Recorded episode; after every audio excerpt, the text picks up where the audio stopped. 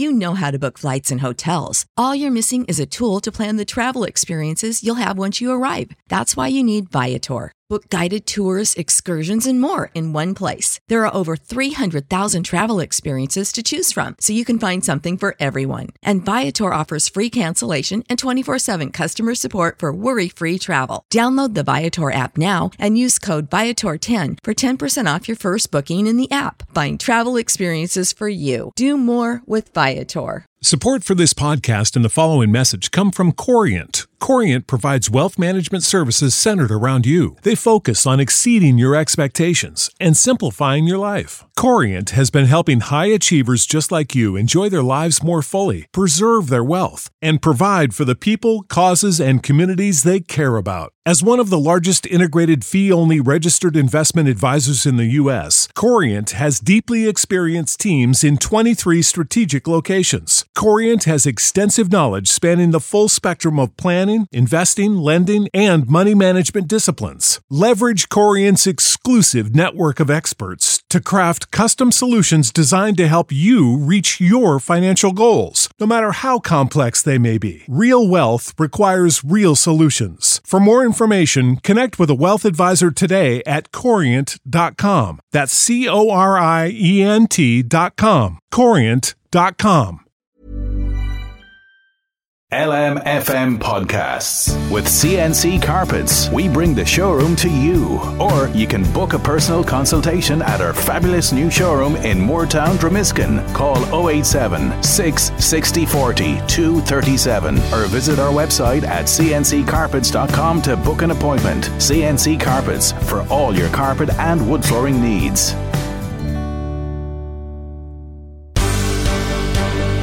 The Michael Reade Show podcast. Tune in weekdays from 9 on LMFM. To contact us, email now michael at lmfm.ie.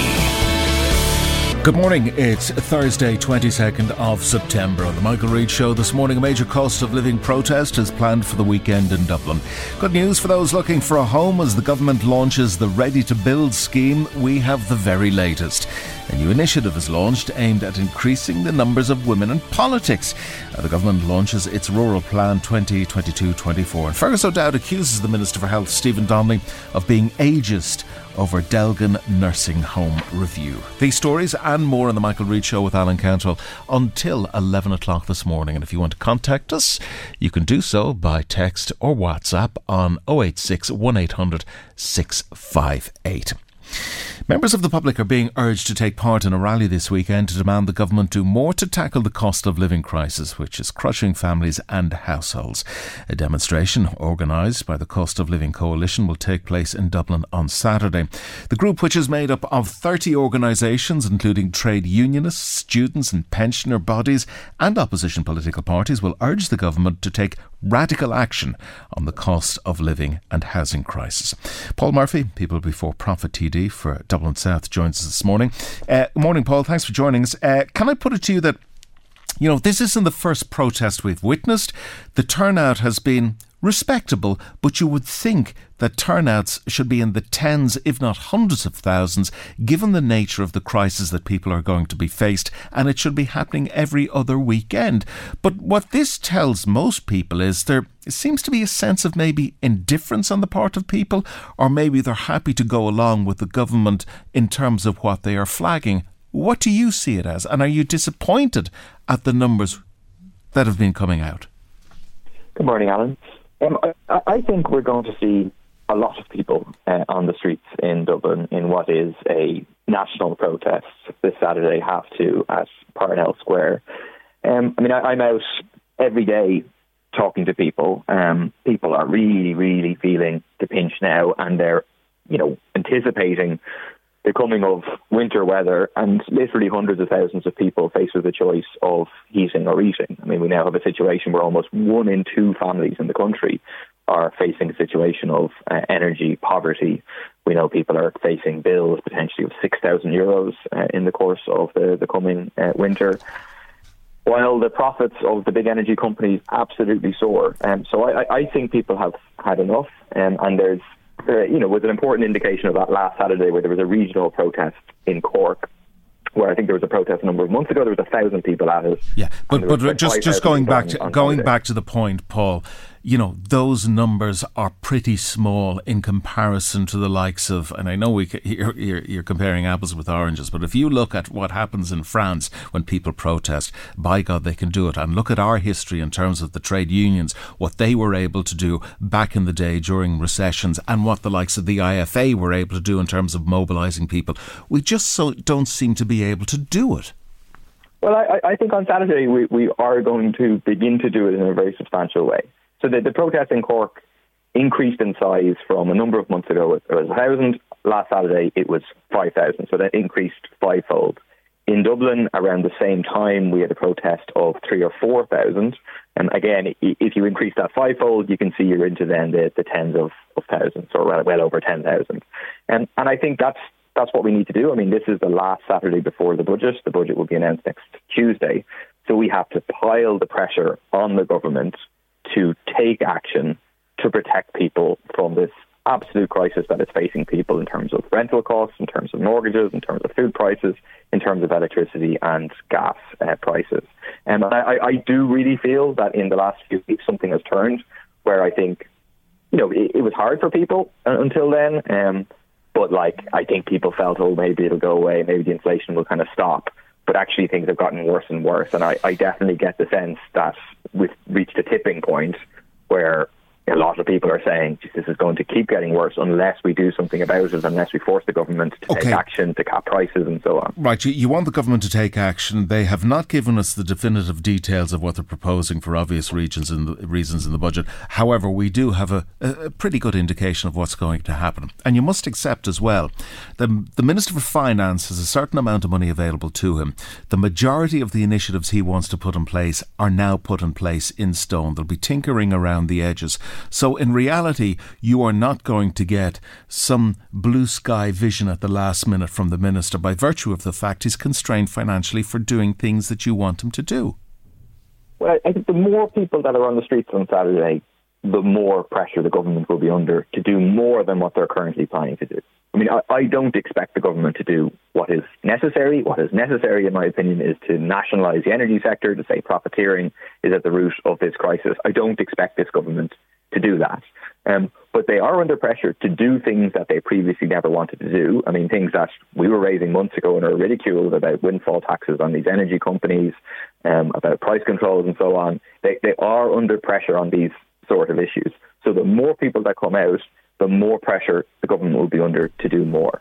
Um, I mean, and I think fundamentally, like, I mean, the, the basic outline of what we know the government is planning to do is, you know, the centerpiece of it in terms of tackling the, the crisis is they're going to give people 600 euros energy uh, credit like the 200 euros people got in the course of the last year. I mean, the, the problem with that, obviously, that's better than, than nothing. But if you don't have price caps, if there's absolutely nothing to stop the electricity company saying, "Okay, thanks very much, we'll we'll take that, and we'll increase our prices by 600 euros over the course of the year, and just take that in extra profits on top of the record profits that are already being taken." So that's that is the problem with the government's approach as as currently exists, and that's precisely why we have to okay. build a movement to pressurise them. Uh, uh, Paul, you were talking about you know the palpable sense of anger that you are getting from individuals to that you speak to on a, almost on yeah. a daily basis, and the, the, difficulties they're going to face. That anger doesn't be seem to be channel, channeling itself in, in the right direction to make people sit up and listen and say, well, "We better do something here radical because if we don't, we're in trouble." Well, that's precisely why we established the coalition is to try to do that. And I think people welcome the fact that, look, this is a broad coalition. Um, we, in People Before Profit, initiated it, but the ICTU, so the entire Congress of Trade Unions, is part of it. Sinn Féin is part of it. Social Democrats are part of it. Senior Citizens Parliament are part of it. USI, the students are part of it. You know, it's a very broad array of people. For example, the mica protesters from Donegal are coming down. Their issues are also related to the cost of living. So I, I think we're managing to mobilise you know, different sections of the population that are affected by the cost of living crisis in, in different ways to come together to maximise our, our voice. And, and that is something that I think is attractive to people. I mean, meetings have been happening across the country almost every night. I've been doing a public meeting somewhere, like during the water charges, and people are people are turning up um, to listen to why this is happening, listen to what the alternative is, and then to get organised, take leaflets, to give them out, to spread the word about the, the protest. Can I ask you just in a broader political sense, are we witnessing a shift that we haven't seen in quite some time in Irish politics where perhaps the left is going to come centre stage? Some might say they're, they're already centre stage, but in terms of seizing power, that we might see a different political landscape in the next general election by virtue of what is happening now uh, to this country and in certain respects what's happening in Europe? Yes, I mean, I, I think there is every possibility that we can have a government after the next election which does not have Fianna Fáil or Fine Gael in it, which would obviously be the, the first time in the history of the state um, that we had such a, a development. Um, what I, I would say to people is that for some people, that prospect can mean that they kind of like they're waiting for the election. You know, like I, I was giving out leaflets for a protest, the last protest, and a woman said to me, "Oh, brilliant! I can't wait for the next election and to vote for you." And I had to say, "We can't wait for the next election. We do have to mobilise now. The next election could be over two years away. Like the crisis, the damage that will be done to people. Literally, you know, li- people will literally freeze to death as a consequence of inaction. Well, well hang on a second now, Paul. We don't know that. We have to wait and see what the government, number one, are going to implement to ensure that doesn't happen, and number two, what measures, long term measures that we could can put in place to make sure it doesn't happen. Now we've heard um, uh, um, Eamon Ryan speak about this only two days ago when he said under no circumstances would be people be in a situation where they won't be able to feed themselves or heat themselves. But, but, but that is the current situation. There are people right now, plenty of people, who aren't able to adequately feed and heat themselves, and the winter hasn't even uh, hit yet. So unfortunately, that, that is the situation. But I'm saying that the more we mobilise now, the more pressure we put on the government, um, but also hopefully we prepare the way for the kind of left government that we think we need to have, which is one which breaks with the logic of capitalism, breaks with the idea that we have to everything on the basis of profit and implement eco-socialist policies. And we're certainly, you know, appealing to all our other partners in the cost of living coalition to rule out any coalition with Fianna Fáil or Fine Gael in order to give people a real choice uh, at the next election. And they say be careful what you wish for, Paul, because most political parties that go into government find themselves in a situation where they can't do what they promise to do, and ultimately all political careers end in failure.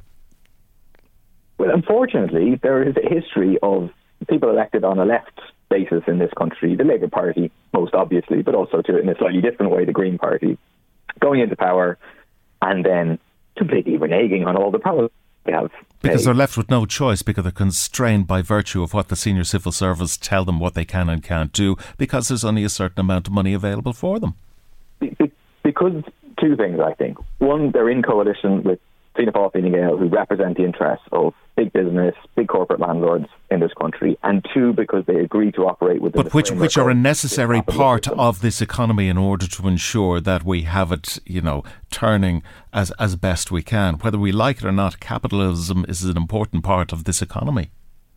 But that's what if we as left government, we're not going to accept that capitalism is an important part of uh, the economy. Okay, well, it has um, to be a part in some shape or form.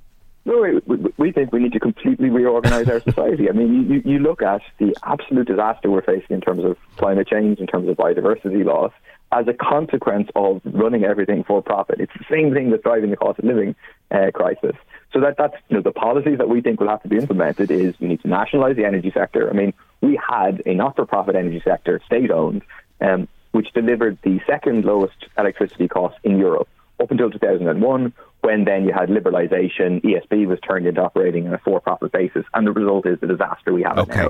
So that's that's central. We have to nationalise the energy yeah. sector and run it democratically for right, right. This, uh, the, this is a conversation for another day, Paul. But I just want to get back to the protest. What will be a measure of success for the coalition in terms of turnout?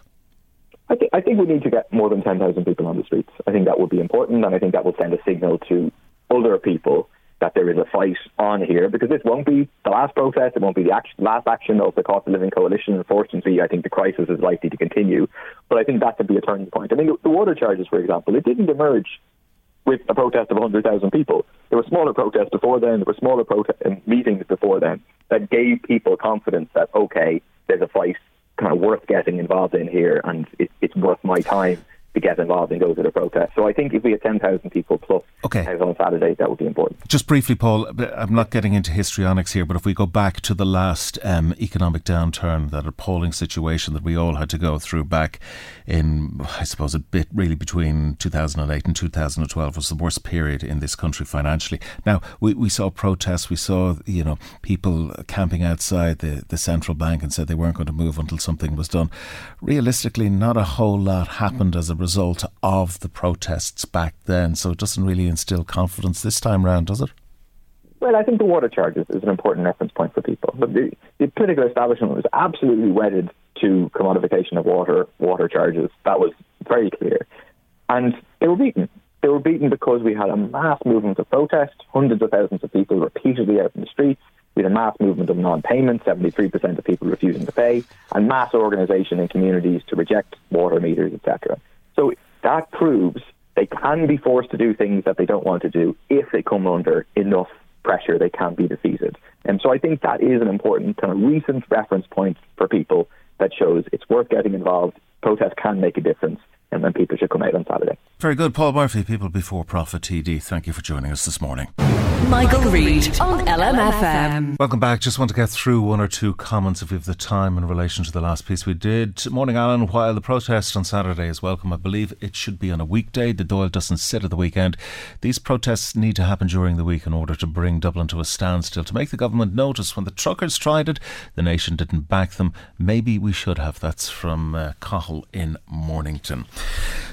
Today's UN Security Council meeting will be the most important since Ireland gained membership, according to Minister Simon Coveney. The Council's meeting following Russia's announcement of an escalation of the war in Ukraine. Later, Taoiseach Micheál Martin will address the UN, giving an outline of Ireland's response to the war and food shortages in Africa. Now, the meeting comes as there's been fresh calls for the Russian ambassador to Ireland to be booted out and for Ukrainian refugees to be housed in the embassy. The call comes from Neale Richmond Fine Gael TD for Dublin Rathdown, a party spokesperson on European affairs who joins us this morning. Deputy, thank you for joining us this morning. I'll come to that in a moment. I just want to ask you. Uh, for your own reaction in relation to what the Russian President Vladimir Putin had to say in the past 24 hours. Are they words of a desperate man, or should we be sitting up and listening to what he has to say with a sense of trepidation and fear? I think, Alan, they are very much words of a desperate man, but an extremely dangerous man. And these comments are a significant escalation in uh, Russia's approach to this war, and they're being followed by actions. We're going to see um, conscripts drafted into the Russian army from across Russia. Russian men aged between 18 and 65 are now banned from leaving the country. We're going to see them run proxy referendums once again in occupied territories, absolute sham referenda, and of course they are continu- continually to wave the very worrying nuclear threat while saying all manner of false and incendiary things about the global West. Now, from a European perspective, we have to keep our nerve here because presumably he's trying to squeeze us when it comes to power. He wants to keep that button switched off for as long as possible and perhaps force us into a position where we're going to have to capitulate in some shape or form. Are we holding our nerve, though, do you think, or will we be able to do it long term? No, I think we are holding our nerve, and I think the EU will be able to do it long term. It's actually going to get easier in the long term because what we're seeing is a dr- dramatic realignment of European energy um, reliance on the on Russia. We're seeing greater move towards gas from places like Norway and Northern Africa, and indeed other countries are able to take liquefied gas in from North America. We're also seeing a greater focus at a European level on working with energy companies, but also developing more renewable um, resources. But I think we, we have to think back, Alan, to a couple of months ago when the war was in a very different place, when Russia had made big advances, people were saying that Kiev was going to fall in a fortnight, and then the Russian forces were taking parts of the Crimea and the horrendous uh, siege of Mariupol. We're now in a situation where the Ukrainian army have pushed a lot of Russian forces back to the Russian border.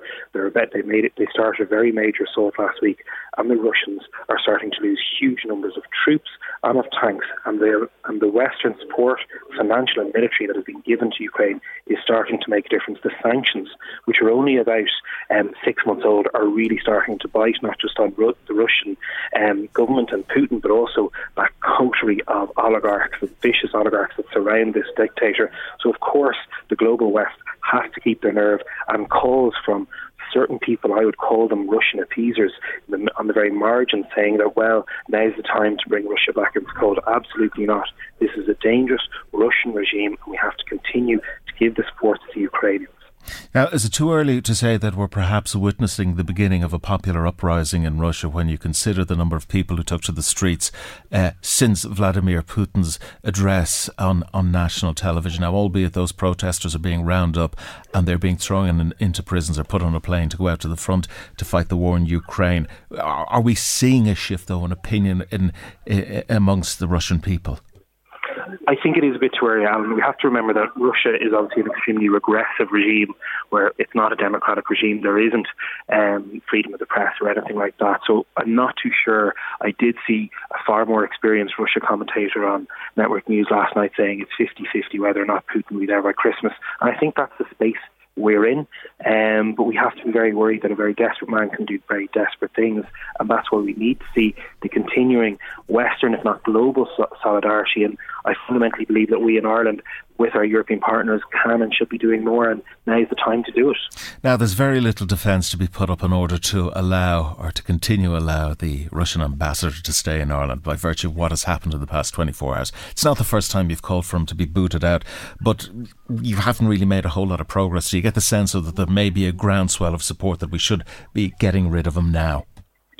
I understand the reasons why the minister and the Department of Foreign Affairs give why they're not comfortable expelling the ambassador or, you know, turn, turning um, the embassy over to the state. They have concerns about the 5,000 Irish people remaining in Russia. They have concerns about the two Irish diplomats in our embassy in Moscow.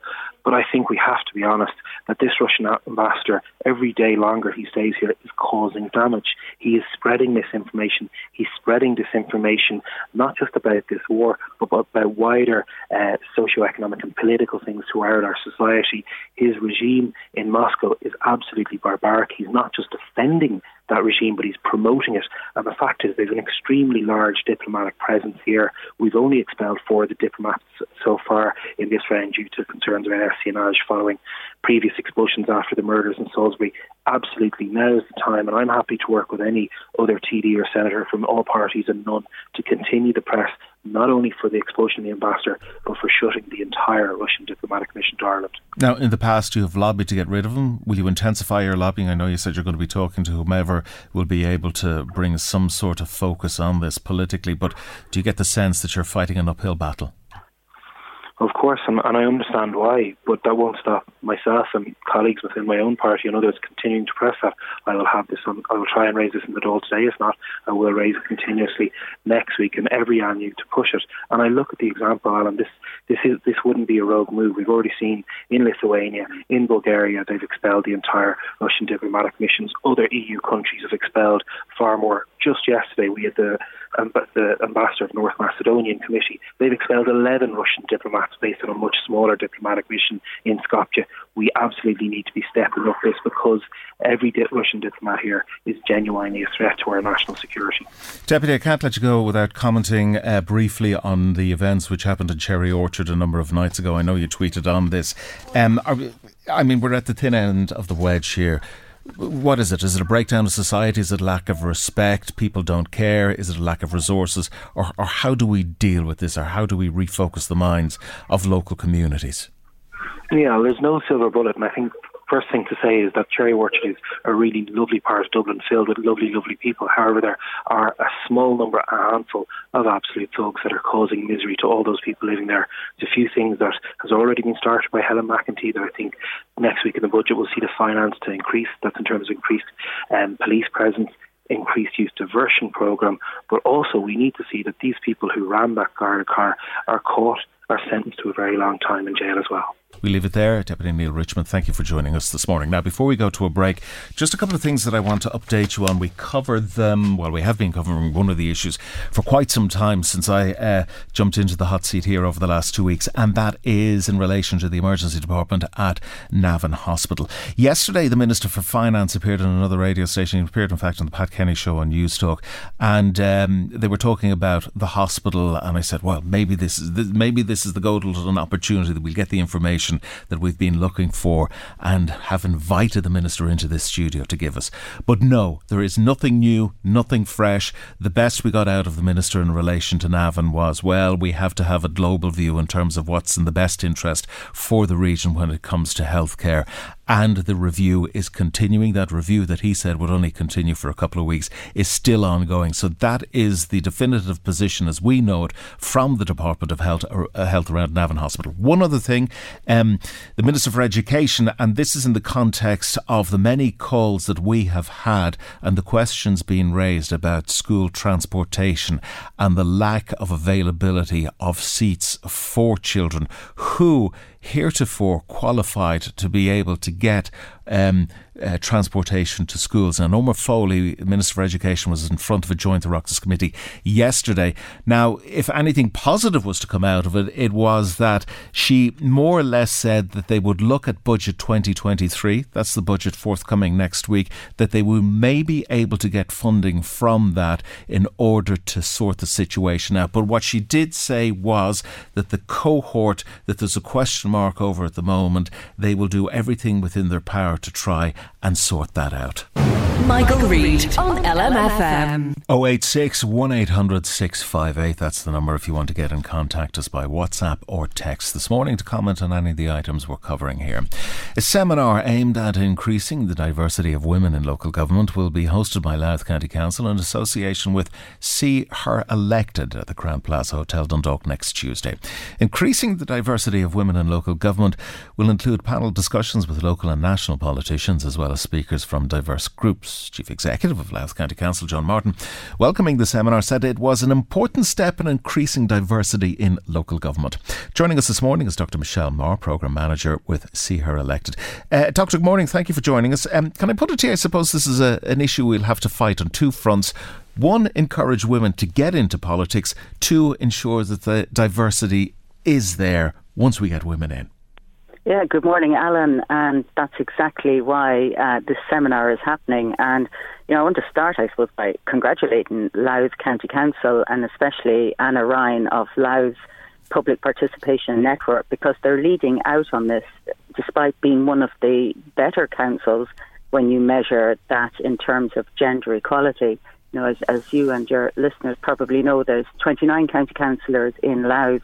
12 of them currently are women which you know makes you one one of the better um, councils at um, in, in terms of gender equality. And I mean, you only have to look to your neighbours there beside you in Monaghan, where there's 18 county councillors. There's only two women there. So I think Louth County Council and Anna Ryan mm. um, of the, the PPN have to be congratulated in, you know, they're not resting on their laurels in, in Louth. They, they want to increase the diversity of people who would consider politics, local politics mm. in the county. Leaving aside the barriers that exist for women to get into politics, because mm. that's, I suppose, an argument for another day, looking at the diversity which we need in local government when you consider the diverse nature of communities in Ireland today and how they have been bolstered and added to by people from different different uh, countries, and particularly uh, mm-hmm. uh, what we've seen happening in the Ukraine.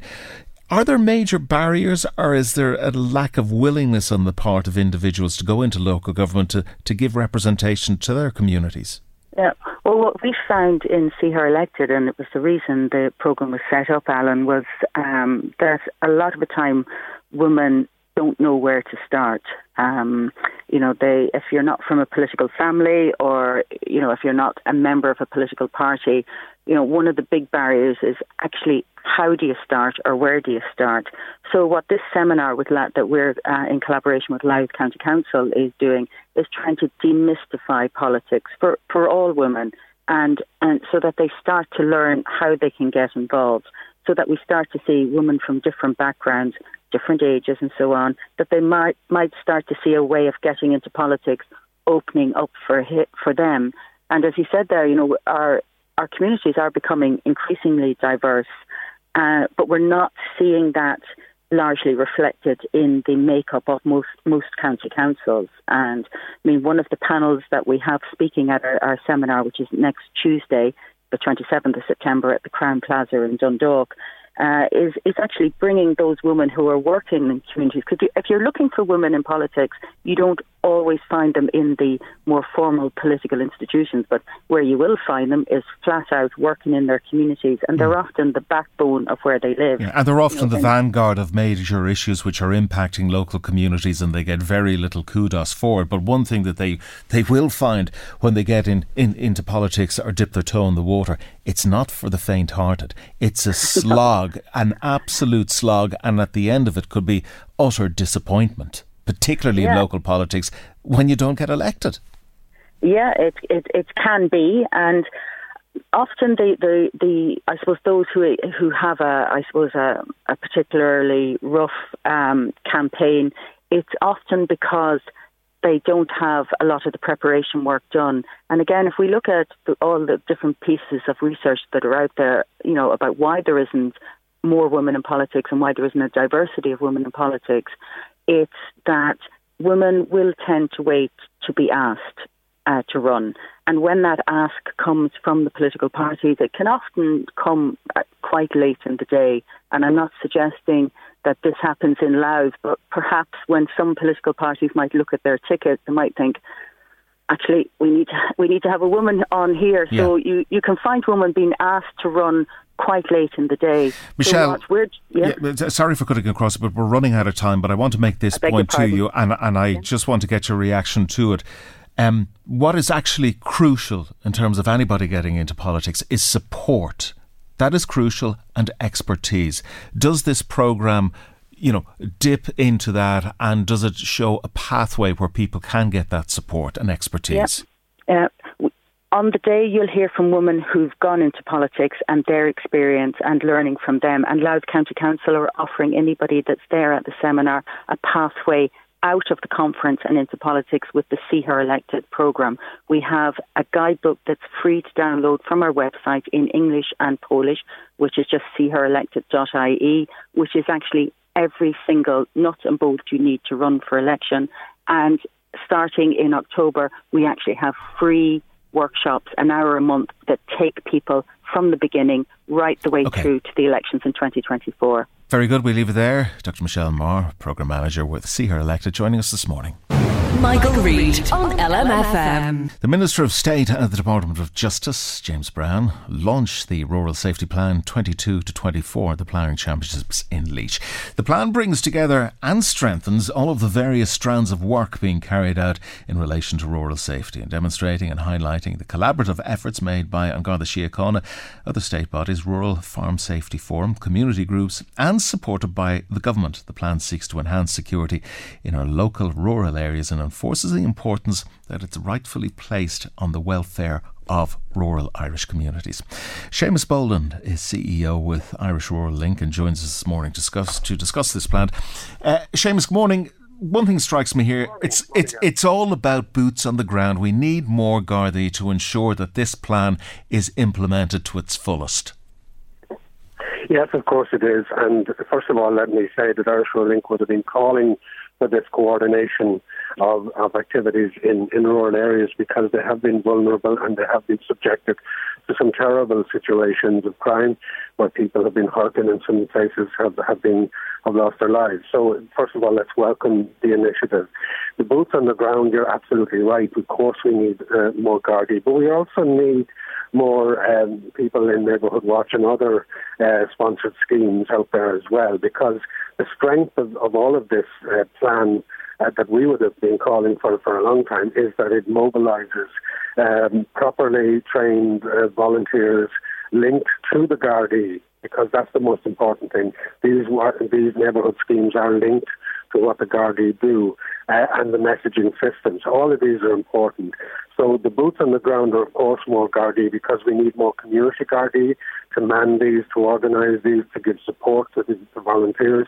And we need more volunteers who are properly trained in the area uh, uh, so that we can ensure communities are seen as no-go areas for crime or criminals.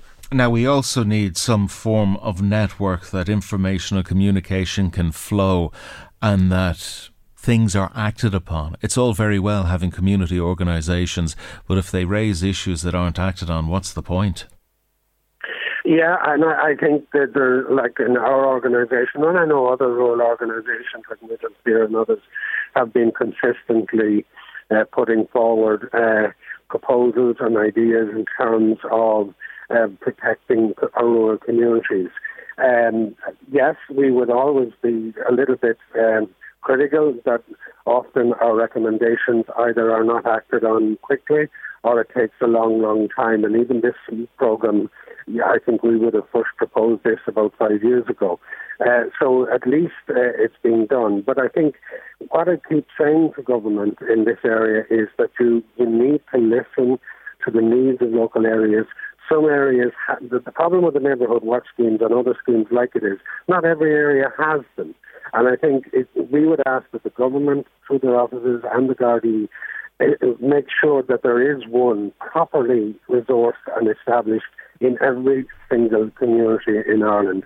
And, and sadly, uh, Alan, what happens is these criminals are sophisticated and they learn the areas that they're not there and they target those. So I think it's not enough to expect the communities to try and set them up.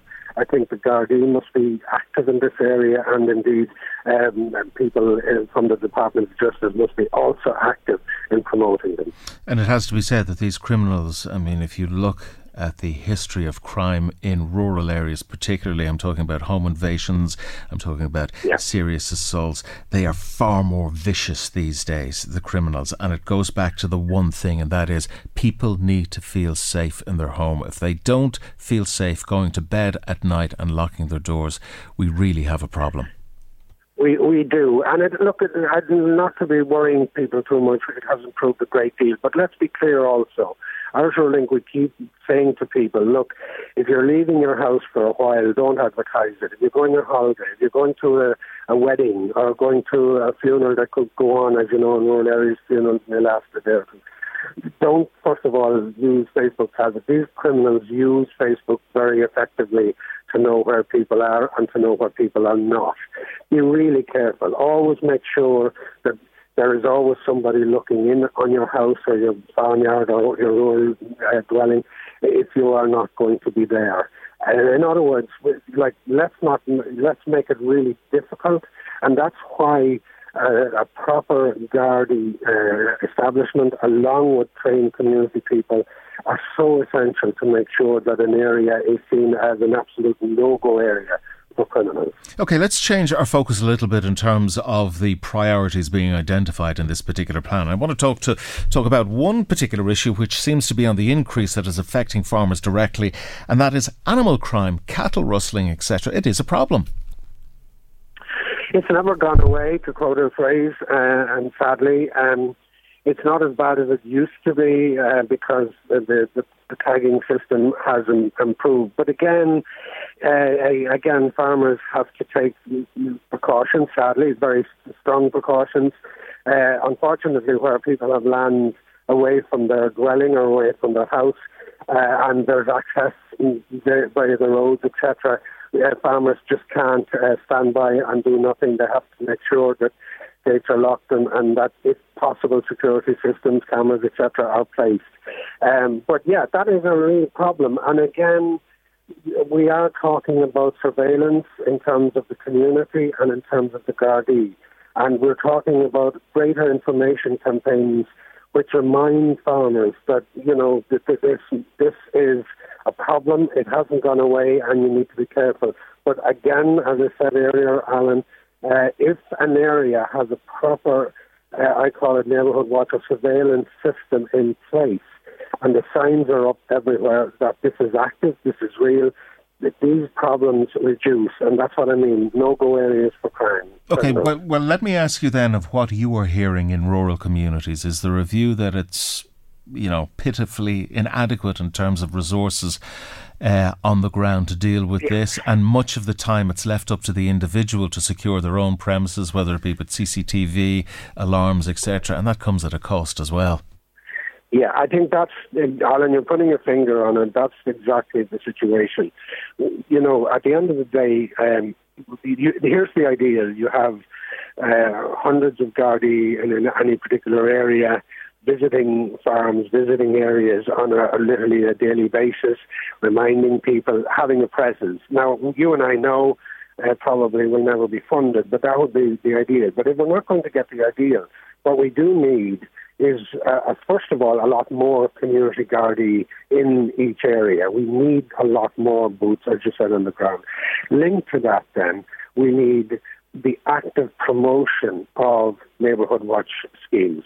Some areas, of course, where community um, activity is very strong, are very good, and they do a really good job. But there are many areas, unfortunately, especially isolated areas, where the community is a bit more fractured, and you can't get that kind of local involvement at the way, at the level you need for this kind of program. And I would be saying to the Department of Justice and Gardaí, you really need to concentrate and find a, an alternative solution and work through the various organisations to try and achieve that solution. Otherwise, these are the areas that are vulnerable, and sadly, Alan, you know, these are the areas where people do feel very nervous uh, at night time.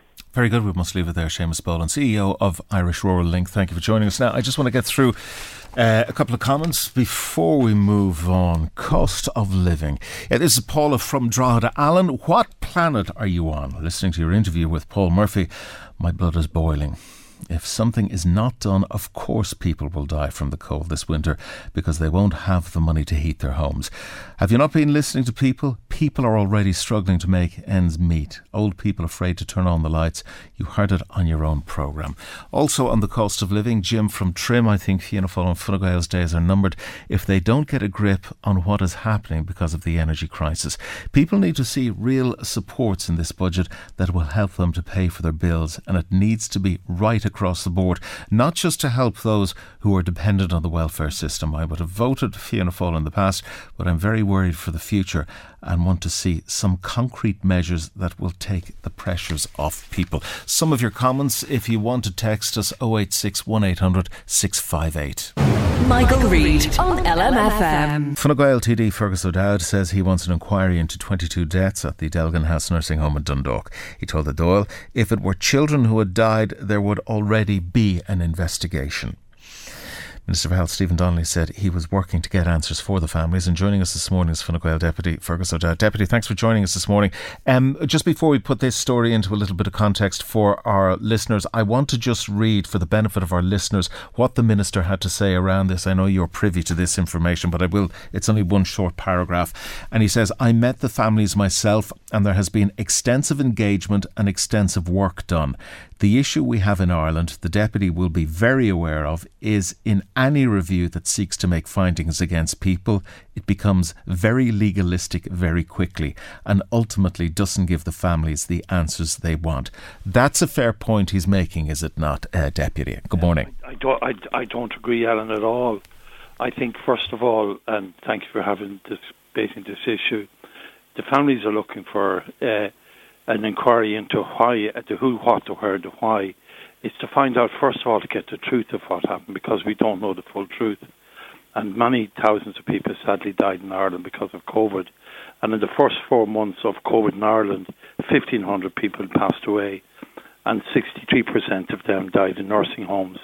Uh, compare that to, say, England, for the same period, the number of people that died in nursing homes from COVID was 43% of the total number who died. In places like Sweden, it was 47%. So Ireland's deaths are higher, and they're higher in nursing homes. So that's the broad issue. Okay, I, I just want to be yeah. sorry for cutting across no, you, Deputy, sure. but I just want to make course, this point at the outset we're not necessarily making assumptions here about the nursing not homes. The inquiry you want carried out is in relation to what the in Department fact, of Health were engaging no. in or what they were providing in terms of support during this. Am I correct? Uh, no, no, that's no, that's not the case. No, it's it's not the case, Alan. And I appreciate you wouldn't be familiar with the whole issue. It's basically of all the homes where people died, Dealgan is the only one in the whole country, the only one where the HSE went in and took over the running of the nursing home. So there were separate and special issues, obviously pertaining to that home, that made the HSE go in and take it over. So what the families are trying to find out is, eh, you know, why did that happen, how it happened, and also to have an inquiry into the care of the people in there. And why you know the, the, the, all the detail of of the tragedy that unfolded in Dealgan House. So Dealgan House is different, Alan, uh, because the state effectively took it over and therefore it has a greater responsibility to account for itself. So, hence uh, the uh, reluctance you believe on the part of the minister to press ahead well, with what you ageism. want. It, it's ageism. Ageism is basically it could be uh, it could be uh, you know a bias against young people. It can be ageist or older people. But uh, to say to say that he met them now, when he did meet them, it's nearly two years since he met them, and he repeats the same statement that you read out there time and time again to me in PQ answers since then. So nothing has happened. He hasn't communicated with the family. He hasn't met them. Now, I would welcome a communication with the family uh, from him. I would welcome a meeting of him with them to find a way forward, to find the truth, so that the families to get closure. Now, his talk about uh, all that stuff about legal inquiries or legal challenges and all of that. I mean, it doesn't have to be a legal inquiry. It could be done by uh, it, it could be done by the ombudsman. It could be done by a specialist in human rights. It could be done. You know, it, it doesn't have to be a legal inquiry, but it has to be. It has to get at the truth, and clearly, medical people should be on that and also I would have thought somebody who has knowledge and experience in, in, in vindicating people's okay. human rights, because the rights of those people were not vindicated. You spoke to some of the families again. I'm not going to get into or ask you to get into the details, but yeah. did they raise concerns about what was going on? Of course they did, Alan, and they raised them uh, during that time. Uh, they didn't just raise them with me, they raised them with Mairead McGuinness, they raised them with the Minister for Health, who was Simon Harris at the time. They raised personally directly with the, with the head of the HSE. Everybody knew there was something happening there. Were they serious concerns in your mind? Oh, they, oh, oh, there were very serious concerns. Of course, there were, and that's and that's why the families are anxious to get at the truth and to get closure. So the minister it, it's not about the law, it's about the facts, and it's about also vindicating the rights of older people and ensuring, you know, that the rights will be protected into the future. And what lessons could be gained from such an inquiry could and should, I would say, and would apply if it's carried out uh, to the care of older people generally right across the country and to find out why is Ireland different? Why are, why did more people die in nursing homes in Ireland proportionately than did in in, in, in there were five countries studied, and Ireland was the second highest deaths. Um, the other country, I think, was about one or two percent higher. So there are serious issues, and they warrant an inquiry. And what I say, Alan, if these were children, if these were babies, uh, rather than people in their seventies, eighties, and nineties, do you think we would have had an inquiry by now?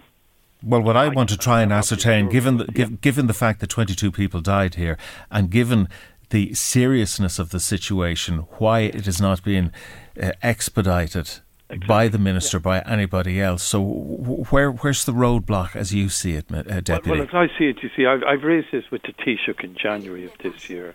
I've raised it with the minister in July. And, and, and the minister in his reply acknowledged to me that that I was campaigning on this issue, but he never mentioned the name of. I asked, would he carry out directly? I asked him a question: Will you carry out an inquiry into this named nursing home and the, the number of people who passed away there? He ignored. He ignored my question. He didn't. He didn't answer it. Okay. So I think there's an arrogance there as well, which is not acceptable. And I mean, you know, I, I, I'm not I'm not personalising it. He's he's not giving me the answers, so obviously I'll have to go elsewhere to get them. Uh, and I, I, I think it's a matter it, it, it's a matter of, of what our country is like. And if you look at the World Health Organization, um, you know, like they say, ageism is very prevalent in society, and I believe the minister has clearly an ageist uh, approach to this okay. issue. Deputy, I want to ask you before we just wrap this up your own views on the minister's position around Navan Hospital and his inability to give us certainty around the future of the emergency department and when we're going to get answers around when the particular review is going to be published. Can you shed any light on any of this? Well, I, I can shed a light on, on, on, on, on my own personal view on it. I believe people should be treated in the in the nearest place to where they live with the most appropriate care. And as I understand it, uh, the vast majority of patients who are presently attending Navan Hospital will continue to present and be treated there. And it, it is only people who have an exceptional need for special care that isn't available in that particular hospital um, will be moved to to a hospital that will have uh, and the appropriate staffing levels to deal with that special care.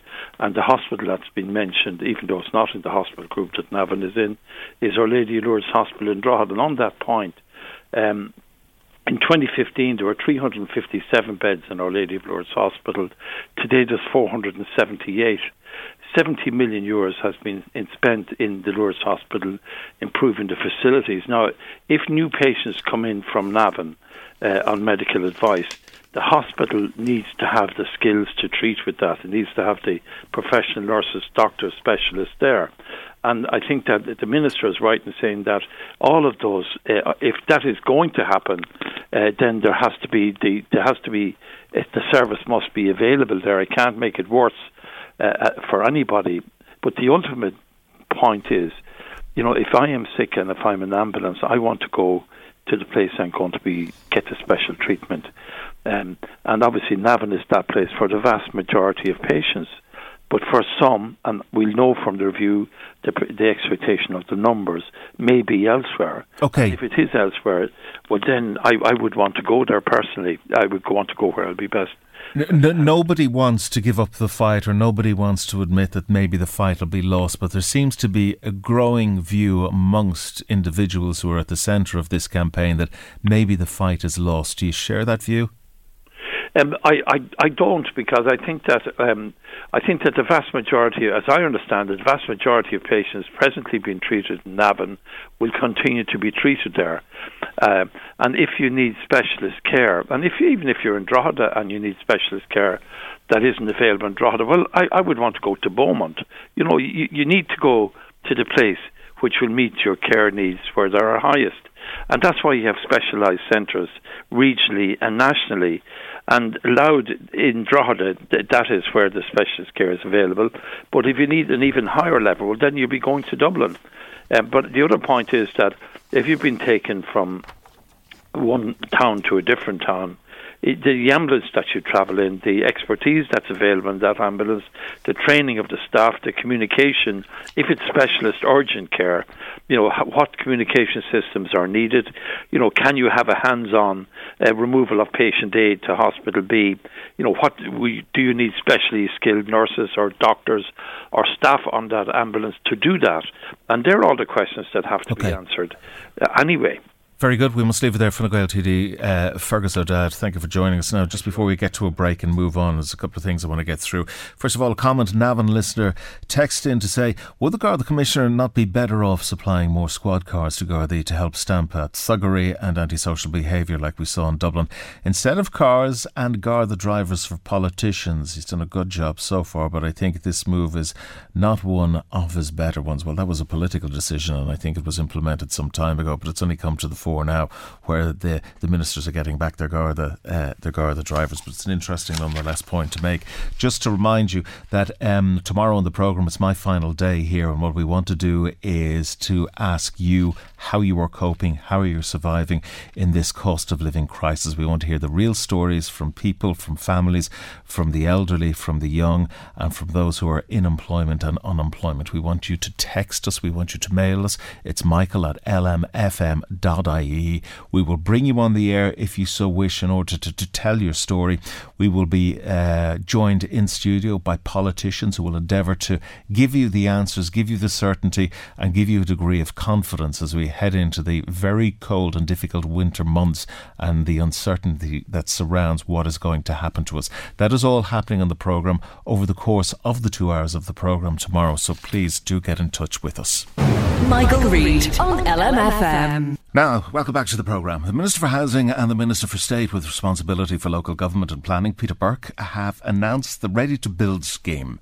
The scheme, which will be funded under the Croí Cónaithe Towns Fund, will see Louth County Council make available service sites in towns and villages at discounted rates for individual purchasers who wish to build their own home. Well, joining us this morning to discuss this in detail is Minister Peter Burke. Minister, thank you for joining us this morning. First of all, I mean, most people will say this is a laudable initiative, but how far will it go to trying to ameliorate the crisis that we're facing in the housing system?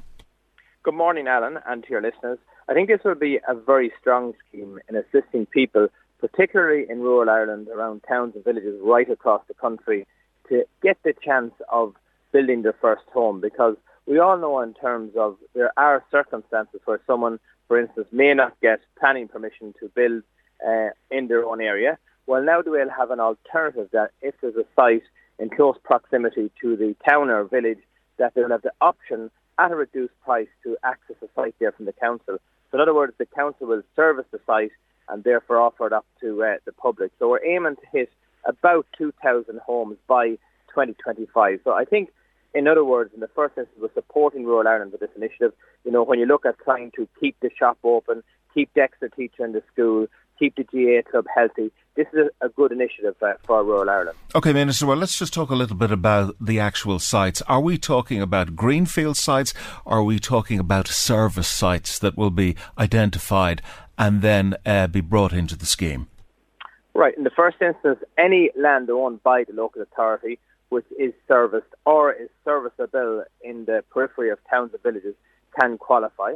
Also, we're given the option for local authorities right around the country that they can purchase land and then draw down this scheme and offer it to the public.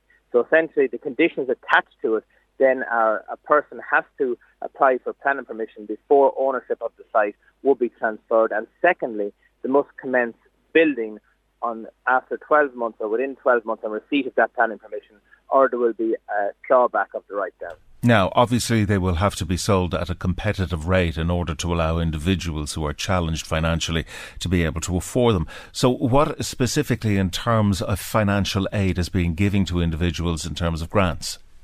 So, the reduction is the cost to service the site. So, for example, if you have a site in Meath uh, with a market value that's serviced of around uh, 60,000, roughly around it could take 30,000 to service that site for water, wastewater, utilities so essentially, you could get a write down of 30,000 there to purchase that site and have the added benefit that you're on the periphery of your town and village and have good access to it. And that obviously provides a more sustainable form of living. I know in uh, Meath, many people were really calling for this. I know Minister English did a lot of work, as well as Joe Fox, the local councillor there, who was pushing so hard for this. So it is a very good initiative, and the demand is out there because, as you mentioned earlier there about uh, derelict and vacant properties, we have Croí Cónaithe now up and running open for applications, which is given 30,000 for vacant homes and up to 50,000 for derelict ones. Okay, so it's not a flat grant, as it were. It's a percentage of what the services of the, or it's the cost of, of servicing a specific site. Is that correct?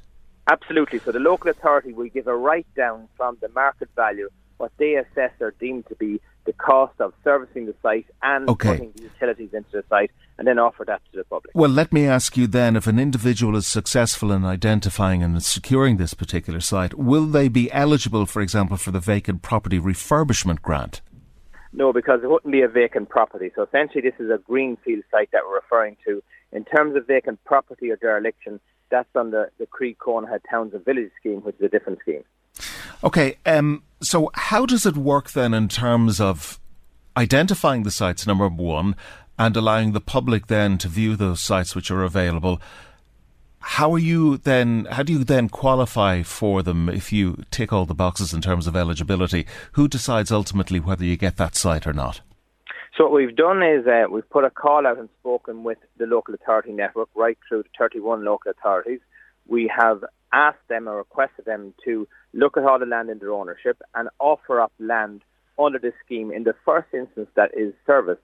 But also, as I said, in the case where the local authority may have a shortage of service land or may have towns and villages within their functional area that are crying out for housing, but because of particular geographical issues within their locations can't uh, increase their rural housing through one-off planning permissions, that they will have the option also to purchase land and avail of this scheme through central government. So there's two options there uh, which are very clear. And also in terms of people our citizens who are looking to access this scheme, uh, you will obviously have a position for first-time buyers within towns and villages.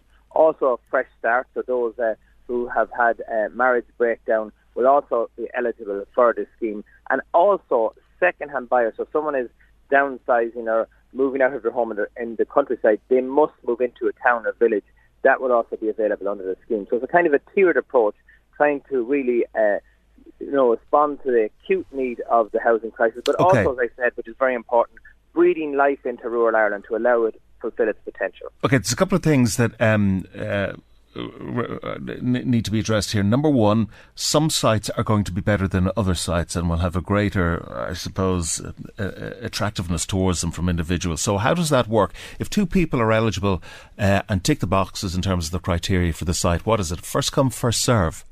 Yeah, so the local authority will put out a competitive call and they will have to assess the applications uh, themselves. They will draw up the criteria how to assess the applications in each area based on the demand that comes in. And we have said that uh, we have a significant budget. We've actually half a billion uh, for Croí Cónaithe nationally for all the funds in terms of our towns and villages and the dereliction and vacancies. Uh, we started off in terms of this with a 50 million pot just for this year. So the funding is behind it. The local authority will have to assess uh, the applicants as they come in.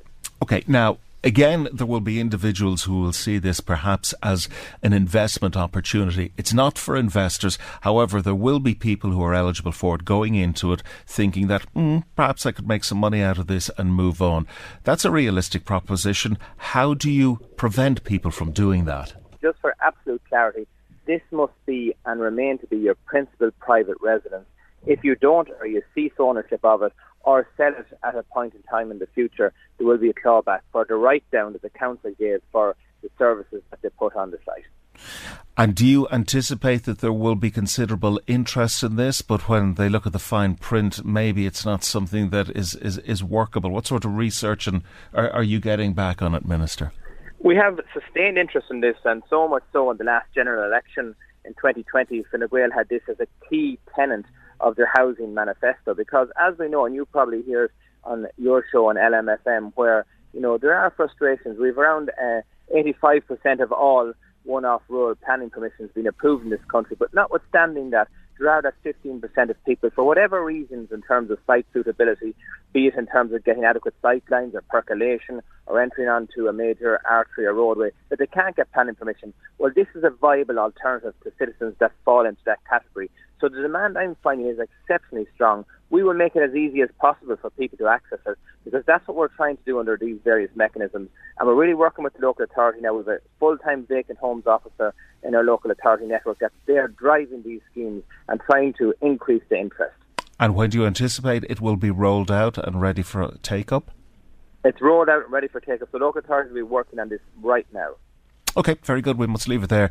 Uh, Minister, thank you for joining us. That's Minister Peter Burke joining us this morning. Michael, Reade on LMFM. Welcome back to the programme. With one person estimated to be dying of hunger every four seconds, Irish humanitarian organisations are among 238 local and international non governmental organisations calling on leaders gathering at the 77th UN General Assembly to take decisive action to end the spiralling global hunger crisis. Organisations from 75 countries have signed an open letter expressing outrage at skyrocketing hunger levels and recommendations for anger for action, I beg your pardon.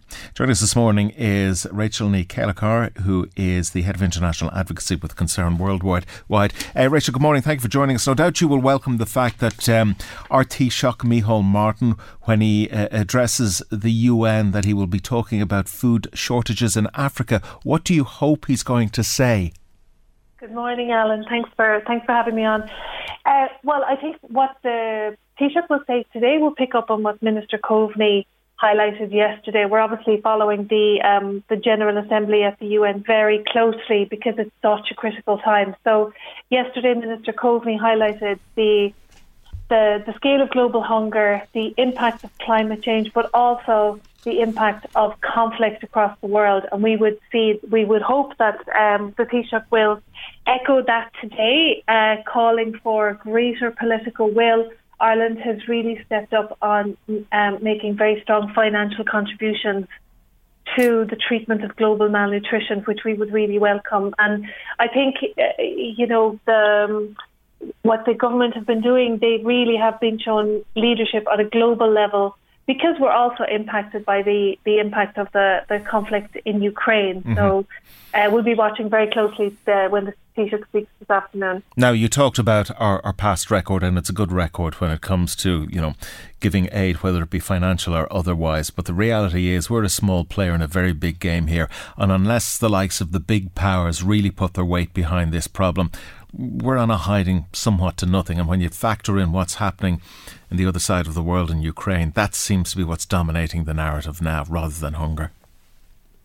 it is to an extent. I think the the only upside of the conflict in Ukraine is that it has shocked uh, global action. It really has has reinforce the connect how connected we all are. Uh, last year in November, there was a global food system summit, and NGOs like ourselves were really pushing hard on that connectedness. Um, that what happens in one country has a massive effect on another country, and now we're seeing it. We're, we're seeing it with Ukraine. We're seeing how um, the, the, the spike in the cost of basic items is having a direct impact on whether a family can eat in, in so many parts of the world. And I know we're very, you know, we are affected by it in Ireland as well, and, and we wouldn't ignore that in any way. But it is having such a severe impact in places like Somalia and Ethiopia. And I think we would see that the, the crisis now is probably worse than it's ever been mm. because, as you said, the, the distraction that Ukraine is causing, so there isn't the political attention and there isn't the humanitarian response that we would have seen at other times. It, it it strikes me that you know you talk about it's it's as bad as we've ever seen it, but certainly, and I don't know if you remember this, you're probably not of my generation, where back in the eighties, Michael Buerk from the BBC did those harrowing harrowing reports, which subsequently um, put the whole spotlight on hunger and global starvation, and we had Live Aid, and what that ap- uh, achieved was quite phenomenal. But one gets the sense we're, we're a little bit desensitized in relation to this issue, or does that mean being just a little bit trite about the whole thing? No, I think that point is valid. I mean, I do remember um, uh, Band Aid, Live Aid, and so on, and the, the images that came from Sudan and Ethiopia and I know that people feel we've given money before, we've had this conversation before. What we um, we are now seeing that if you overlay climate change on a lot of these problems, it it really is catastrophic. And for and, and I think it's important that there was massive progress made on rolling back the numbers of people that were being affected by hunger.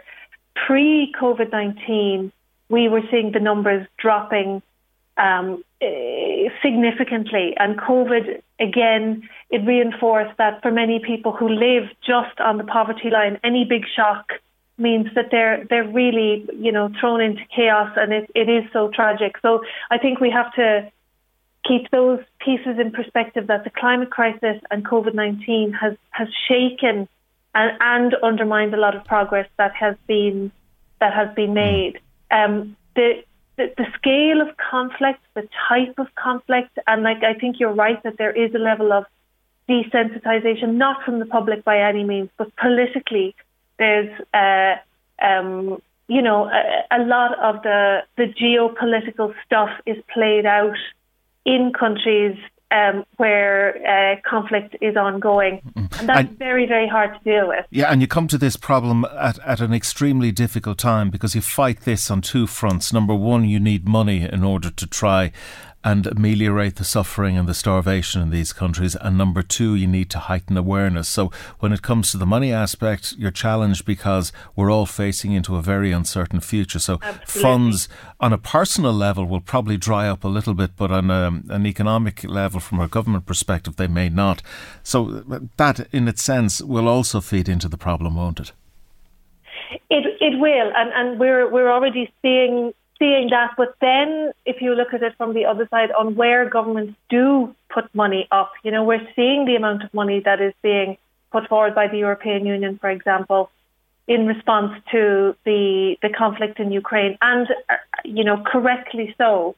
But there are political choices around where um, where governments do put their money. I think one thing that that uh, important to flag yesterday, there was a real good news story came from the General Assembly. So under Samantha Power, who's the um, the USAID, the, the US government representative, she has been lobbying governments across the globe to put money on the table to address uh, malnutrition. So children under five who are at high risk of dying, there's 45 million children who would survive with adequate access to very simple products.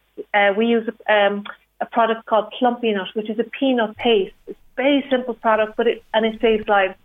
So yesterday, she um, and obviously a lot of work behind the scenes, but brought governments like Canada, Denmark, um, the UAE, Ireland also brought governments together to put money on the table, and over 500 million has now been secured to really um, ramp up programming to ensure that mm-hmm. all of these children who are who who could otherwise die very soon will get the assistance that they need. So, okay, okay. the, can yeah. I just ask you, Rachel? And um, it, it's something that has uh, taxed the minds of people for a long time, and that is the financial oversight when it comes to money going to organisations or good causes, how much actually gets there. And I, I, I, say that when you think of what happened in Somalia with Mohammed Farah Aidid, where the resources went in to try and ease the plight and pain and suffering of the people, but he took it all in order to finance his war and defeat his troops. There is uh, presumably much greater transparency now, is there not? Uh, you, this is from, from 1992. Yes, yes I mean, yeah. The, the there is huge uh, transparency, and for us, you know, it's it's um, um, a priority for us. We have teams in every country that their job is is monitoring all the time, are are uh, reporting. You know, we we often complain to our donors that the the reporting requirements are very they are very heavy. Um, we work very closely with Irish Aid, who come and monitor. We just had Minister Brophy uh, doing a visit himself to the Horn of Africa with a team from Irish Aid. Uh, I think across the system, the particularly uh, in the last maybe in the last 15 years, the standards of humanitarian assistance has has really risen, and there is a, a huge amount of investment in it. But also, you know, we're duty bound to the Irish public. We're also duty bound to the people that we work with to make sure that every penny gets to where it's needed, and that that is um, that's an essential part of our work, and we, we have to work very closely with our with our donors and ensure 100% transparency. Okay, Rachel. Just before I let you go, I want to just perhaps if you could tell us, you know, from your own experience. I'm sitting here in a studio uh, in the on the outskirts of Drogheda, and I want to give say 10 euro to a good cause. It's very difficult to me to comprehend how that 10 euro will make any sort of difference. But even the smallest amount, it does make a difference, does it? Absolutely. And I can tell you, I mean, from my own experience, I was in Somalia in 1998 when we were facing a similar situation. Uh, again in 2011, and speaking to my colleagues every day now in Somalia. What we are the flexibility that we have from the generosity of people who donate to Concern is that we can provide, uh, um, you know, we can see where there's a need, whether it's water trucking, for example, because it hasn't rained for nearly 30 months now in parts of Somalia. We, we, you know, provide the trucks, we deliver the water, it fills the jerry can, it supports the family. It's that direct. Um, and that's what we obviously we get money from you know from governments also, but the the donations that we get from the public is that flexibility okay. that we can mobilise very quickly once that money is is released from. Uh, um, you know, from from our CEO here. Okay, very good. We must uh, must leave it there. Rachel Nee Kellecar, thank you for joining us, head of international advocacy with Concern Worldwide. We're coming towards the end, but before I do, I want to get through as many comments as I can. Um, relation to crime and cost of living. Let's start with crime. Thomas from Drogheda, it's not just in rural areas that people are nervous. The Gardaí need to up their presence in the towns also. The visibility of the Gardaí, I believe, offers reassurance to citizens, but also acts as a deterrent to criminals. I had to walk across Drogheda after dark one night last week, and I was quite nervous because there were a few unsavoury characters hanging around. I would love to see Gardaí on the beat again. Crime and Garda numbers. Tommy doesn't think that extra Gardaí will make any impact on these gangs of young people terrorising local neighbourhoods. They have no regard nor respect for the Gardaí, so it doesn't matter if they're facing down 10 or 20 Gardaí, they still continue with their disgusting behaviour. Tommy thinks that arming Gardaí is the only way forward, and this might make some youngsters think twice before doing anything to provoke members of the force. And cost of living, Sarah doesn't believe that the government has any idea of how worried people are about what's coming down the road as winter approaches. It's not just one sector of society who will be affected, it's every sector in society who feel the pinch this time round. They're just some of your comments in relation to the items which we raised on the programme this morning. We're back same time tomorrow with a difference, cost of living with a difference. We want to hear your stories.